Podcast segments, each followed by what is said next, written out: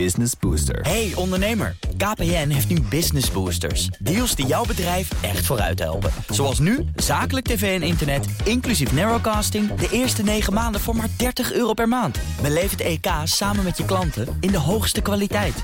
Kijk op kpn.com slash businessbooster. Business Booster.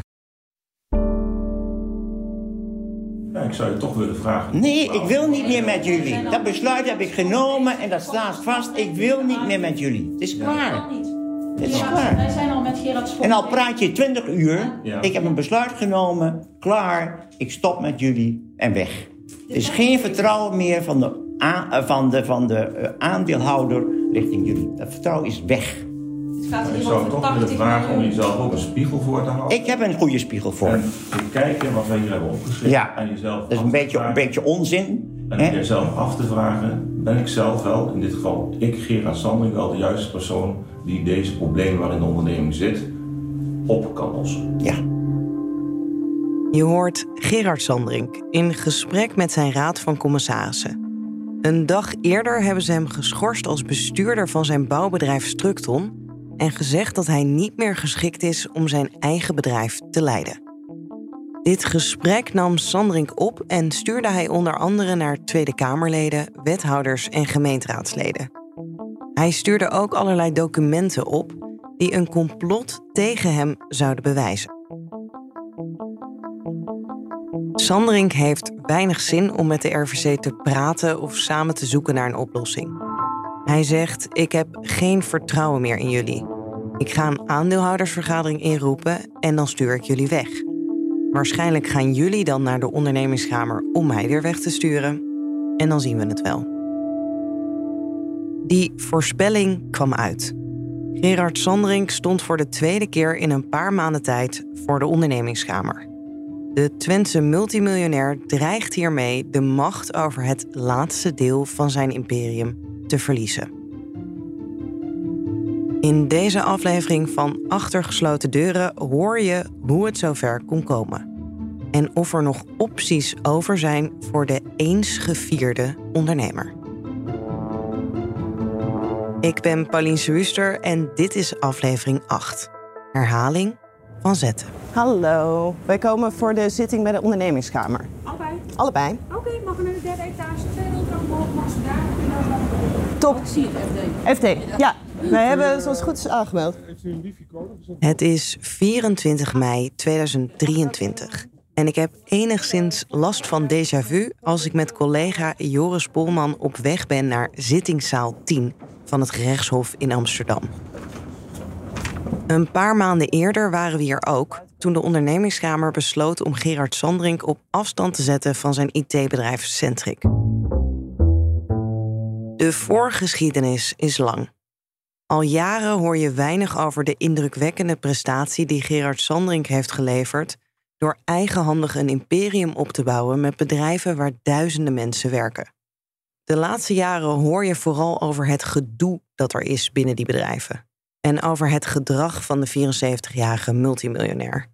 Hij ontslaat bestuurders uit het niets, er heerst een angstcultuur op de werkvloer en partijen willen niet meer met zijn bedrijven werken als Sandring er nog de scepter zwaait. En dan heb je ook nog de veten tegen zijn ex, Brigitte van Echten. De twee gaan al jarenlang rechtszaal in en rechtszaal uit.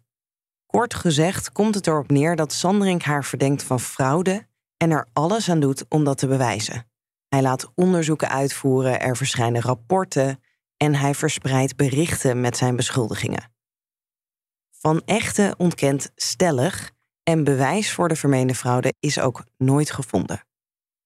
Dit privéconflict beheerst inmiddels zijn leven en zijn bedrijven.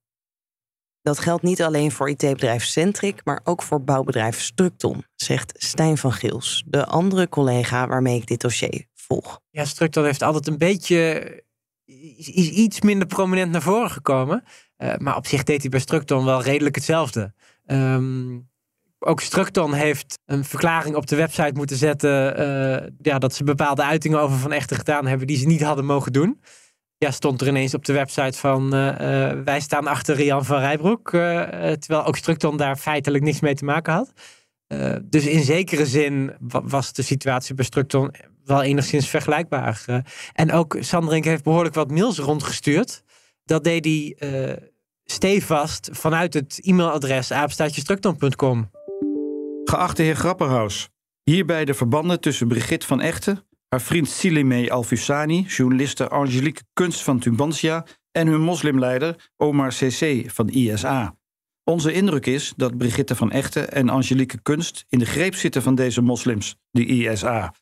En dat onder druk van deze Afrikanen, Brigitte van Echten en Angelique Kunst, ons terroriseren met beslagen, procedures en negatieve teksten in de media.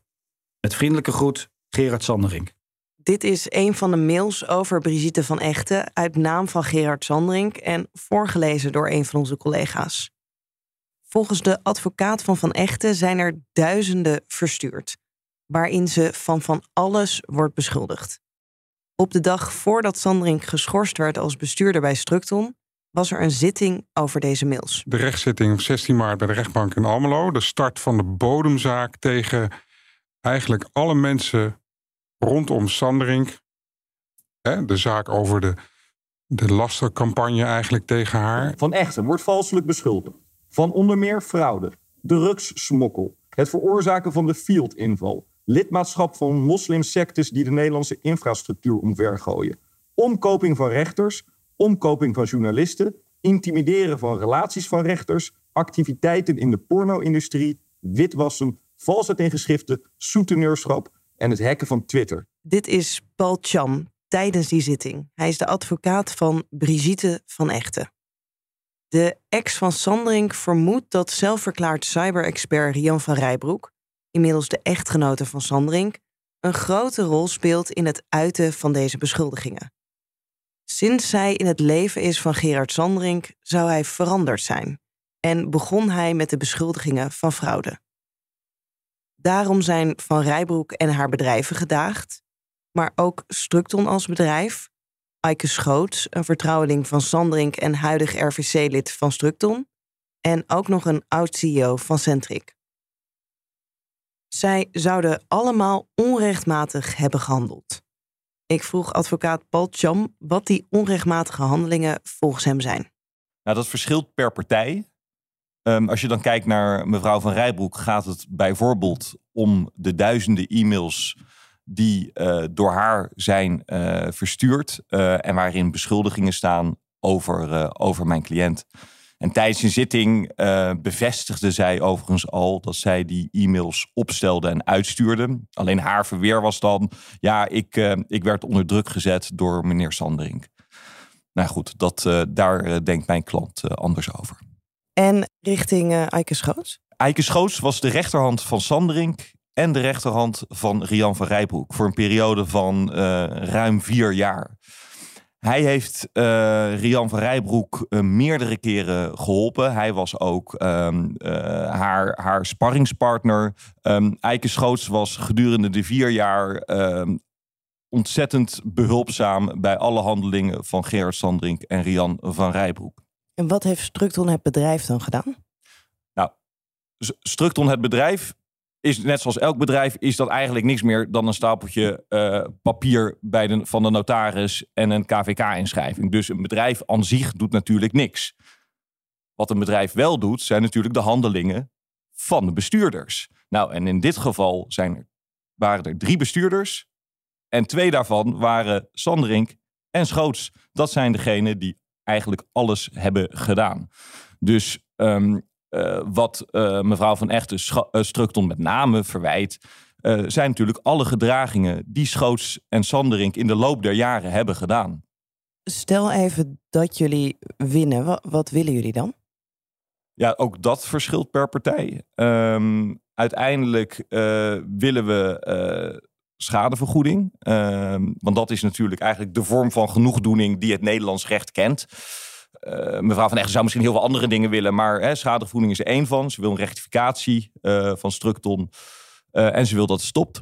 Het andere bedrijf van Sandrink, Centric, was eigenlijk ook gedaagd in deze zaak. Maar dat bedrijf, dat inmiddels in handen is van het bestuur van de ondernemingskamer, heeft besloten te schikken. En wat er in die schikking staat, ik heb, ik heb werkelijk waar geen idee. Maar ik ga ervan uit dat er iets betaald is. Um, en op het moment dat Structon ja, ook, ook mede schuldig is aan, aan al die beschuldigingen en het verspreiden van privéinformatie en dat soort dingen. ja, dan verwacht ik toch dat Stuk dan ook iets zal moeten betalen. Misschien is de kans groter dat ze gaan schikken op het moment dat Sandring er niet meer zit als CEO. Nou ja, kijk, een uitspraak in een rechtszaak is vaak helemaal openbaar. Het is ook heel onvoorspelbaar wat daar exact uit gaat komen als, eh, als bedrijf. Uh, Structon vindt het superbelangrijk uh, ja, dat ze met de banken verder kunnen. Dat, dat er zo min mogelijk extra onzekerheid is. dus ik denk dat Structon er alle belang bij heeft om hier ook een schikking in, in te treffen. Al is het maar om te kunnen laten zien van kijk, we hebben een schikking getroffen dit privéconflict hebben wij nu inderdaad niks meer te maken. Dus laten we met een schone lei beginnen. Ik vroeg Paul Cham of Brigitte van Echten ervoor open zou staan om ook te schikken met Structon. Uitgangspunt van Brigitte is overigens dat ze met, met iedereen uh, in principe zou willen schikken. Want zij wil dat het stopt. Hè? Dus ook met, met meneer Sanderink en mevrouw van Rijbroek. Dat is on, ongeacht de persoon.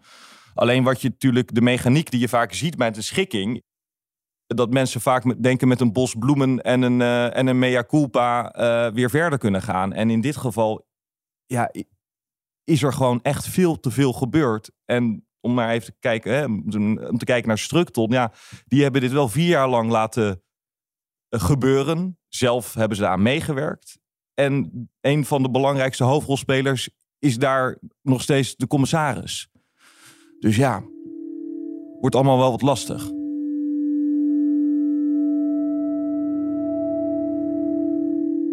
Structon zegt desgevraagd niet in te gaan op vragen over deze bodemprocedure. Zij waren als bedrijf dus gedaagd in deze zaak, maar niet aanwezig. Toen de zitting plaatsvond, was Gerard Sanderink nog CEO van Structon. In eerste instantie was hij ook niet in de rechtbank, maar later verscheen hij toch. En uh, op een gegeven moment zagen we Rian van Rijbroek uh, al een beetje zo op de telefoon zitten appen. En toen riep ze ineens: uh, Structon is onderweg. En uh, het, iedereen Structon is onderweg. Op zich, nou ja, Structon was wel ook gedaagd als vennootschap. En die, had verstek laten gaan.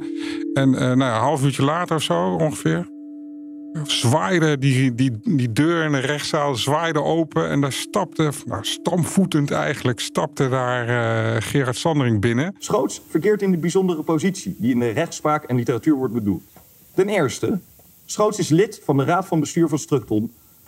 Die bestond overigens uit slechts drie mensen.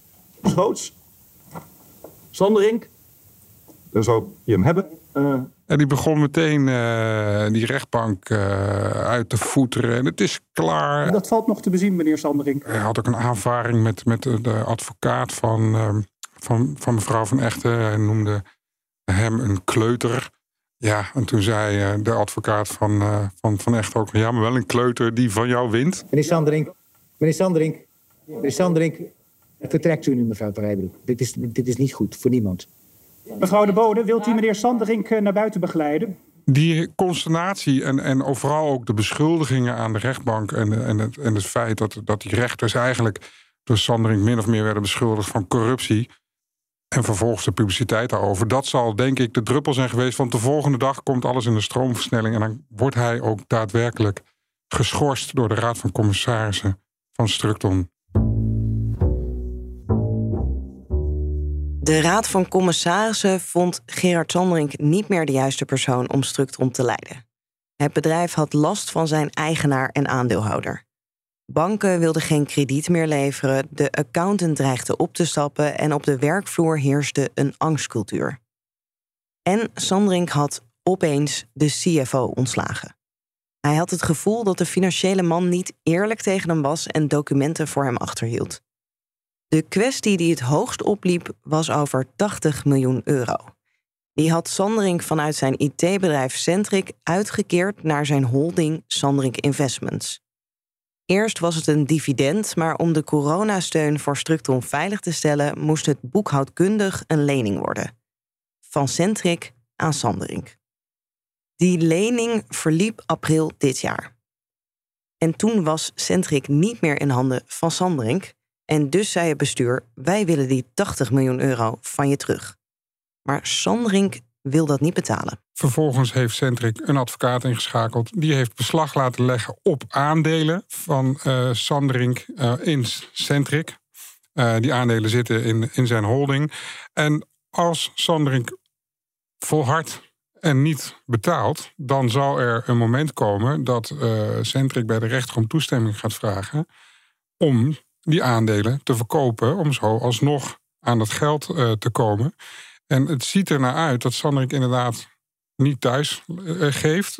In de stukken die hij inmiddels op allerlei manieren heeft verspreid, daarin neemt hij de stelling in dat als hij die 80 miljoen zou moeten terugbetalen, dat, zijn, dat, hij dan, dat dan zijn bedrijf failliet gaat, zijn holding.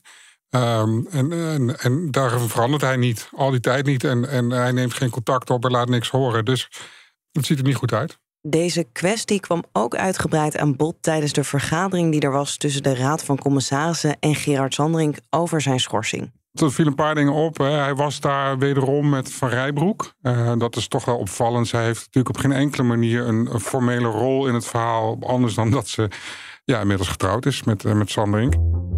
Dat gesprek is door hen opgenomen en later verstuurd naar allerlei politici en uiteindelijk rondgestuurd als een soort verweer voor de ondernemingskamerzitting. Je hoort wel dat die commissarissen proberen om rustig te blijven en, en uh, houden hem zo nog wat dingen voor om te kijken of hij toch nog wil bewegen. Maar naarmate dat gesprek vordert, zie je eigenlijk dat er geen enkele beweging mogelijk is bij Sanderink. Dat hij van die, ook daar van die driftige oprispingen heeft. En uh, uh, ja, dan eigenlijk komt dat riedeltje terug. Het zijn mijn bedrijven, ik ben de baas en jullie hebben er niks over te zeggen. Dat is eigenlijk iedere keer waar het weer op uitkomt. Maar het is gewoon duidelijk. Gewoon een aandeelhoudersvergadering. Ja. En ja, dan nemen we het besluit dat alle commissarissen geschorst worden. Klaar.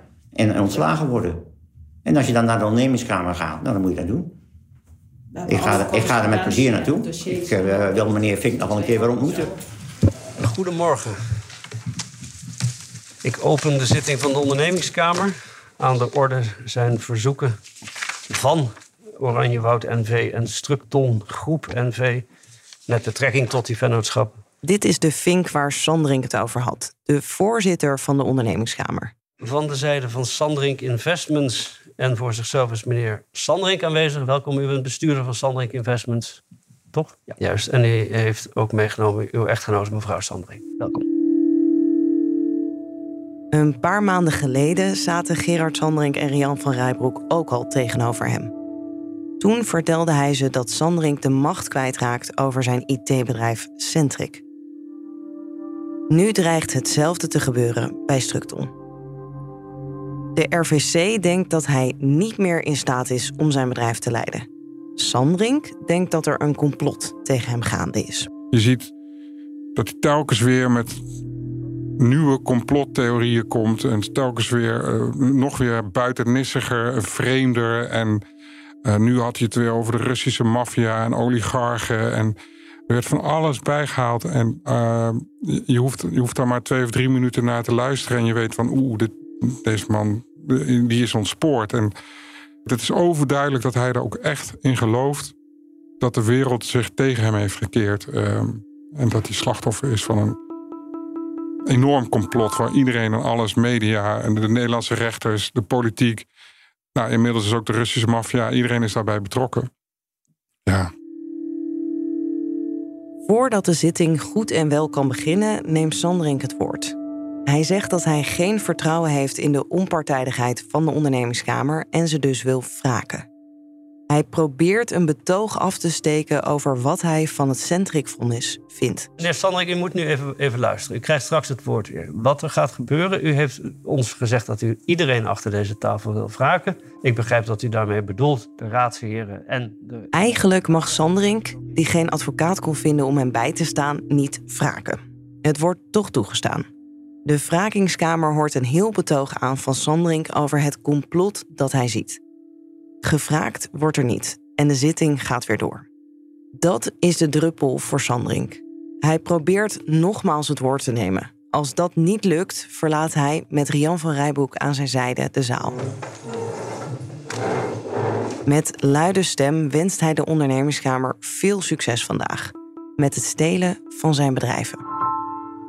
De zitting gaat verder zonder Sandrink en de advocaat van Structon neemt het woord. Het komt erop neer dat niet alleen de leden van de RVC en hun advocaat, maar ook uw ondernemerskamer en de functionarissen die reeds benoemd zijn bij Centric onderdeel zouden zijn van een complot om de ondernemingen van Sanderink in handen van de Russische maffia te laten vallen. Op die verwijten zal en kan ik niet verder ingaan dan daar expliciet afstand van te nemen en deze naar het Rijk der Fabelen te verwijzen.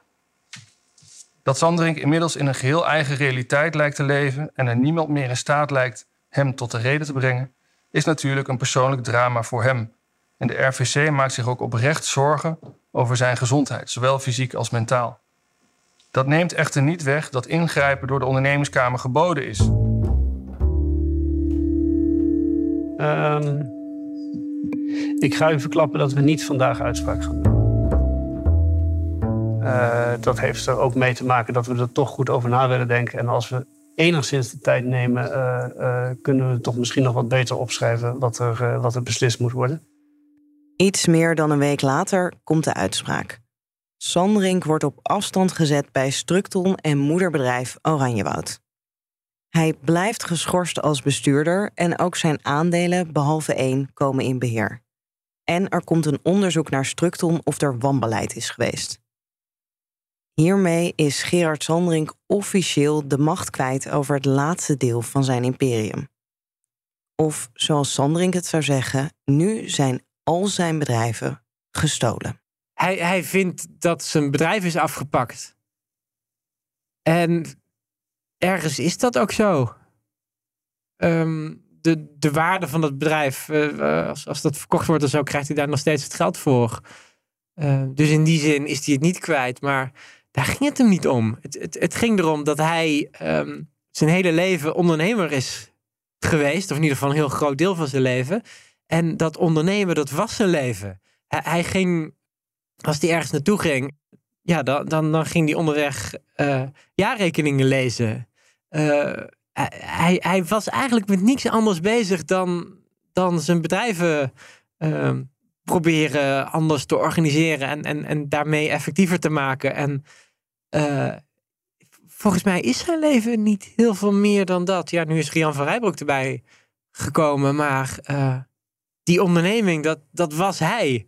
En dat dan iemand opstaat die zegt van, uh, nu is het afgelopen, het kan zo niet verder, nu, nu mag jij hier niet eens meer binnenkomen.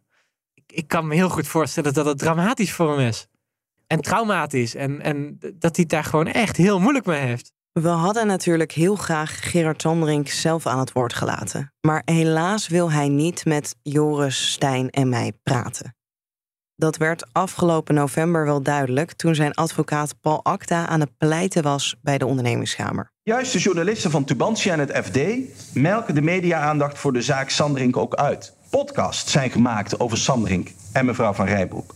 Dit allemaal met tendentieuze en bizarre achtergronden. Even een uitstapje. Een podcast um, um, van het FD, achter gesloten deuren, met een titel: De ondernemer en de meesterhacker. De bedrijven en de miljoenenerfenis. En dan het laatste deel: De boerenzoon en de Saoedische prins. Je kan je voorstellen dat we dus nogal verbaasd waren toen we hoorden dat onze collega Renol Vestergaard, die over de bouw schrijft, Sandrink wel te spreken kreeg. Hij sprak een half uur met hem na de zitting en een half uur toen het vonnis van de ondernemingskamer binnen was. Ik uh, weet van de, van de problemen, heb ik in het begin ook gezegd. Hij begon er in het begin ook over. Maar ik heb hem verteld dat ik niet over mijn uh, uh, collega's en het FD wil praten, maar over Structon en zijn rol daarin. En ook omdat ik hem de gelegenheid wilde geven om te reageren op nou ja, verwijten aan zijn adres door onder meer Structon. En, en daar was hij wel gevoelig voor? Uh, ik weet het niet. Of, of, die, of die op dat moment nou juist behoefte had om, om, om uh, zijn emoties te tonen. Of om zijn, uh, zijn gram te spuien bij mij. Of, of, of omdat ik zover heb gekregen. Het, het, het was een, ja, een samenloop van omstandigheden, denk ik. In het gesprek dat Renault met hem had na de uitspraak leek Sandring strijdbaar. Hij hoopt nog altijd dat er een manier is om de macht terug te krijgen over zijn bedrijven. Hij kwam nog steeds uh, erg standvastig over. Zo zei hij dat hij naar het uh, Europese Hof, ik neem aan voor de rechten van de mens, maar dat heeft hij niet letterlijk verteld. Maar hij had het wel elke keer over uh, schending van de rechten van de mens. Ik vroeg hem daarna ook hoe hij dat dan gaat aanpakken.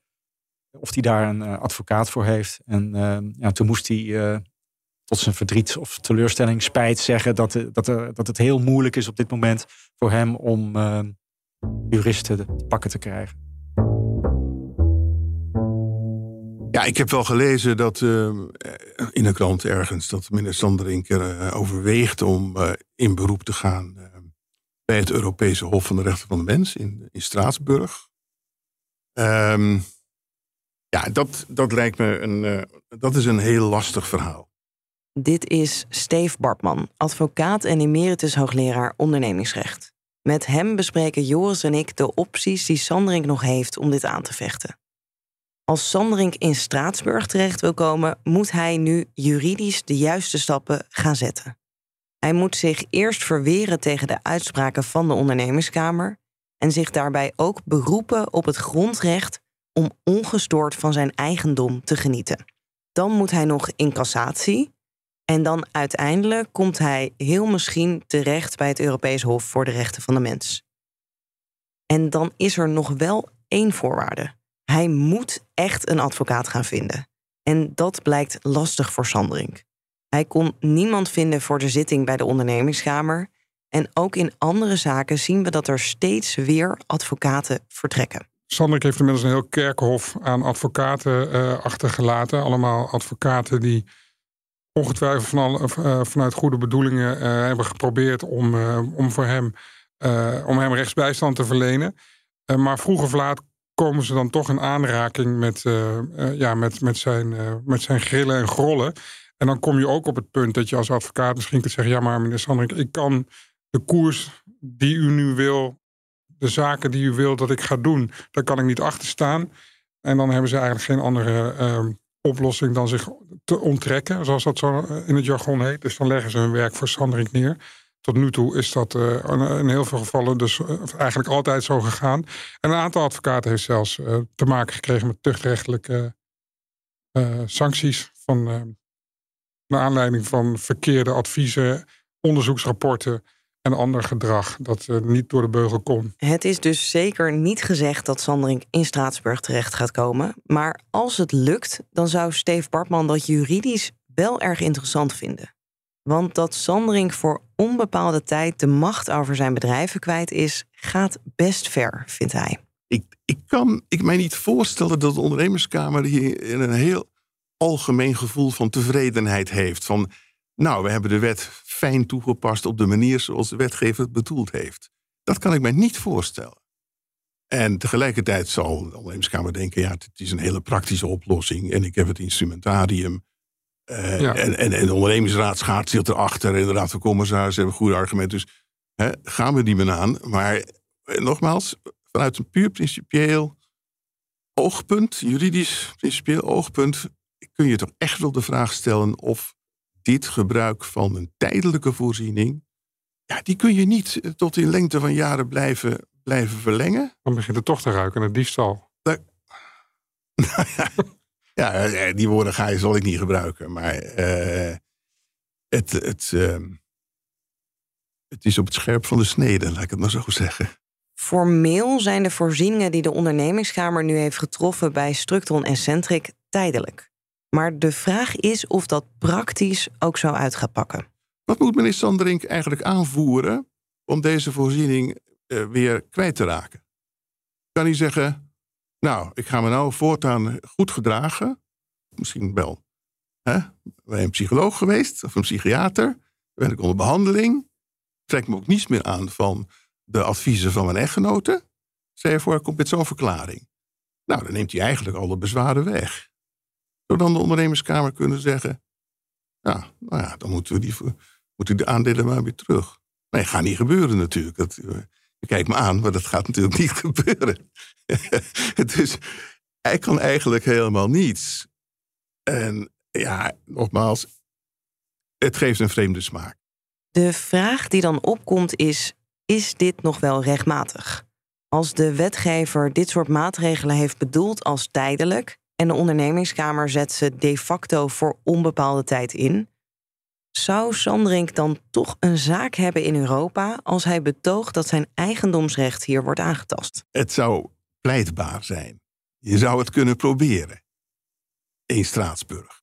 Het klinkt dus aan de ene kant alsof jij zegt: ja, er gebeurt hier iets wat misschien net wat te ver gaat. Of je zou kunnen pleiten dat het net iets te ver gaat. Ja, dat lijkt me goed geformuleerd. En aan de andere kant eh, hoor ik ook niet echt een scenario waarin Gerard Sandring ooit de macht weer terugkrijgt over zijn imperium. Nee, en waarom is dat? Omdat, nou, stel dat hij uh, wel ontvankelijk is. Hè, dus moet hij het nodige doen. Hè. Maar stel dat hij vervolgens dan ontvankelijk uh, wordt verklaard in Straatsburg. En stel dat het, het Hof hem gelijk geeft. Ja, dan nog grijpt dat niet in in deze OK-procedure en de voorzieningen die de ondernemerskamer heeft getroffen. Ja, dus dan zou er eh, even vanuit gaan dat het zo loopt. Dan zou er principieel worden gezegd: hey, op deze manier um, het ondernemingsrecht toepassen door de ondernemingskamer. Dat mag eigenlijk niet, dat gaat te ver. Ja. Um, en dat is dus gebeurd bij meneer Sanderink. Maar wat er bij meneer Sanderink is gebeurd, dat draaien we niet terug, want dat kunnen wij niet. Zo is het. Dat, dat lijkt me heel uh, frustrerend. nou ja, hij heeft dan in elk geval, als het zo gaat, het is een zeer hoopvol scenario voor meneer Sandering. Maar als het zo gaat, dan heeft hij in ieder geval een, een zekere ja, mentale genoegdoening. Voordat Sanderink misschien die mentale genoegdoening krijgt, vallen er dus nogal wat juridische hordes te nemen. Tot die tijd is hij nog wel economisch eigenaar van zijn imperium, maar kan hij er niet meer over beslissen. En dan hangt ook nog die kwestie van de 80 miljoen euro boven zijn hoofd, die Centric van hem wil hebben. Sandring zegt: die heb ik niet. Als ik dat moet betalen, dan is Sandring Investments failliet. Centric die lijkt de zaak door te gaan zetten, ook al willen ze daar niks over zeggen. Ja, wat wij daarover horen is dat Centric uh, kennelijk uh, verschillende keren en nog steeds uh, contact zoekt, de deur eigenlijk openzet uh, om te praten over een oplossing. Die gaat dan over die 80 miljoen, maar die gaat misschien ook wel breder en dieper over de uiteindelijke toekomst en oplossingen voor het bedrijf. En daar maakt hij geen gebruik van. Um, en dat is, uh, dat is de situatie nu. Als je dus daar je kop in het zand steekt, waar het nu dus op lijkt, dat, heeft, dat, dat kan alleen maar verkeerd aflopen dan. Mag ik nog één ding meer zeggen? Zeker. Um, het is heel schrijnend wat er met, met Gerard Sanderink nu gebeurt. En hoe die in ieder geval in beslissingsmacht al zijn bedrijven kwijtraakt. En ik zou het ergens toch ook wel jammer vinden als, als dat dan de enige herinnering wordt aan uh, ja, wat, wat hij opgebouwd heeft. Uh, uh, namelijk de periode waarin hij het afbrak. En ik, ik hoop ergens dat ja, het, het, het, moment dat hij zijn bedrijven opbouwde en, en ja, bezig was om, om van soms slechte bedrijven iets, iets moois te maken. Ja, dat dat toch ook wel uh, af en toe weer eens te sprake komt. Uh, het, is, uh, het is heel schrijnend hoe hij het verliest, maar het, het, is nog steeds ongelooflijk knap wat hij voor elkaar heeft gekregen in de periode daarvoor. En dat moeten we denk ik ook niet vergeten.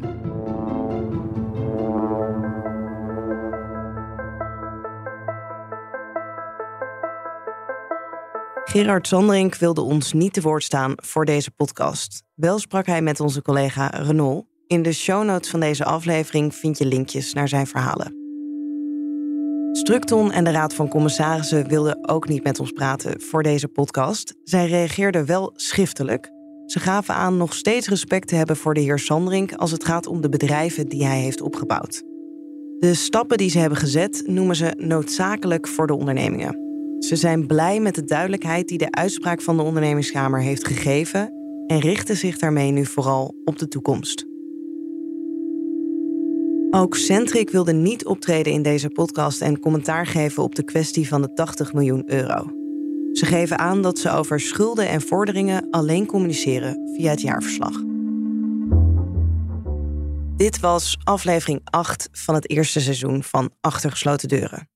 Onze eerdere afleveringen over Gerard Sandring zijn nog steeds te beluisteren. En ook ons tweede seizoen over de grote beloftes van Finfluencers vind je overal waar je podcast luistert. Redactie en productie van deze podcast was in handen van mij, Paulien Suster, met hulp van Joris Polman, Stijn van Geels, Renault Vestergaard en Anne Wilnervens. Dank ook aan Yilda Bijboer en Rob de Lange. Muziek door Visionair Ordinaire en mixage door Gijs Vriezen. Bedankt voor het luisteren. Business Booster. Hey ondernemer, KPN heeft nu Business Boosters. Deals die jouw bedrijf echt vooruit helpen. Zoals nu, zakelijk tv en internet, inclusief narrowcasting... de eerste 9 maanden voor maar 30 euro per maand. Beleef het EK samen met je klanten in de hoogste kwaliteit. Kijk op kpn.com businessbooster. Business Booster.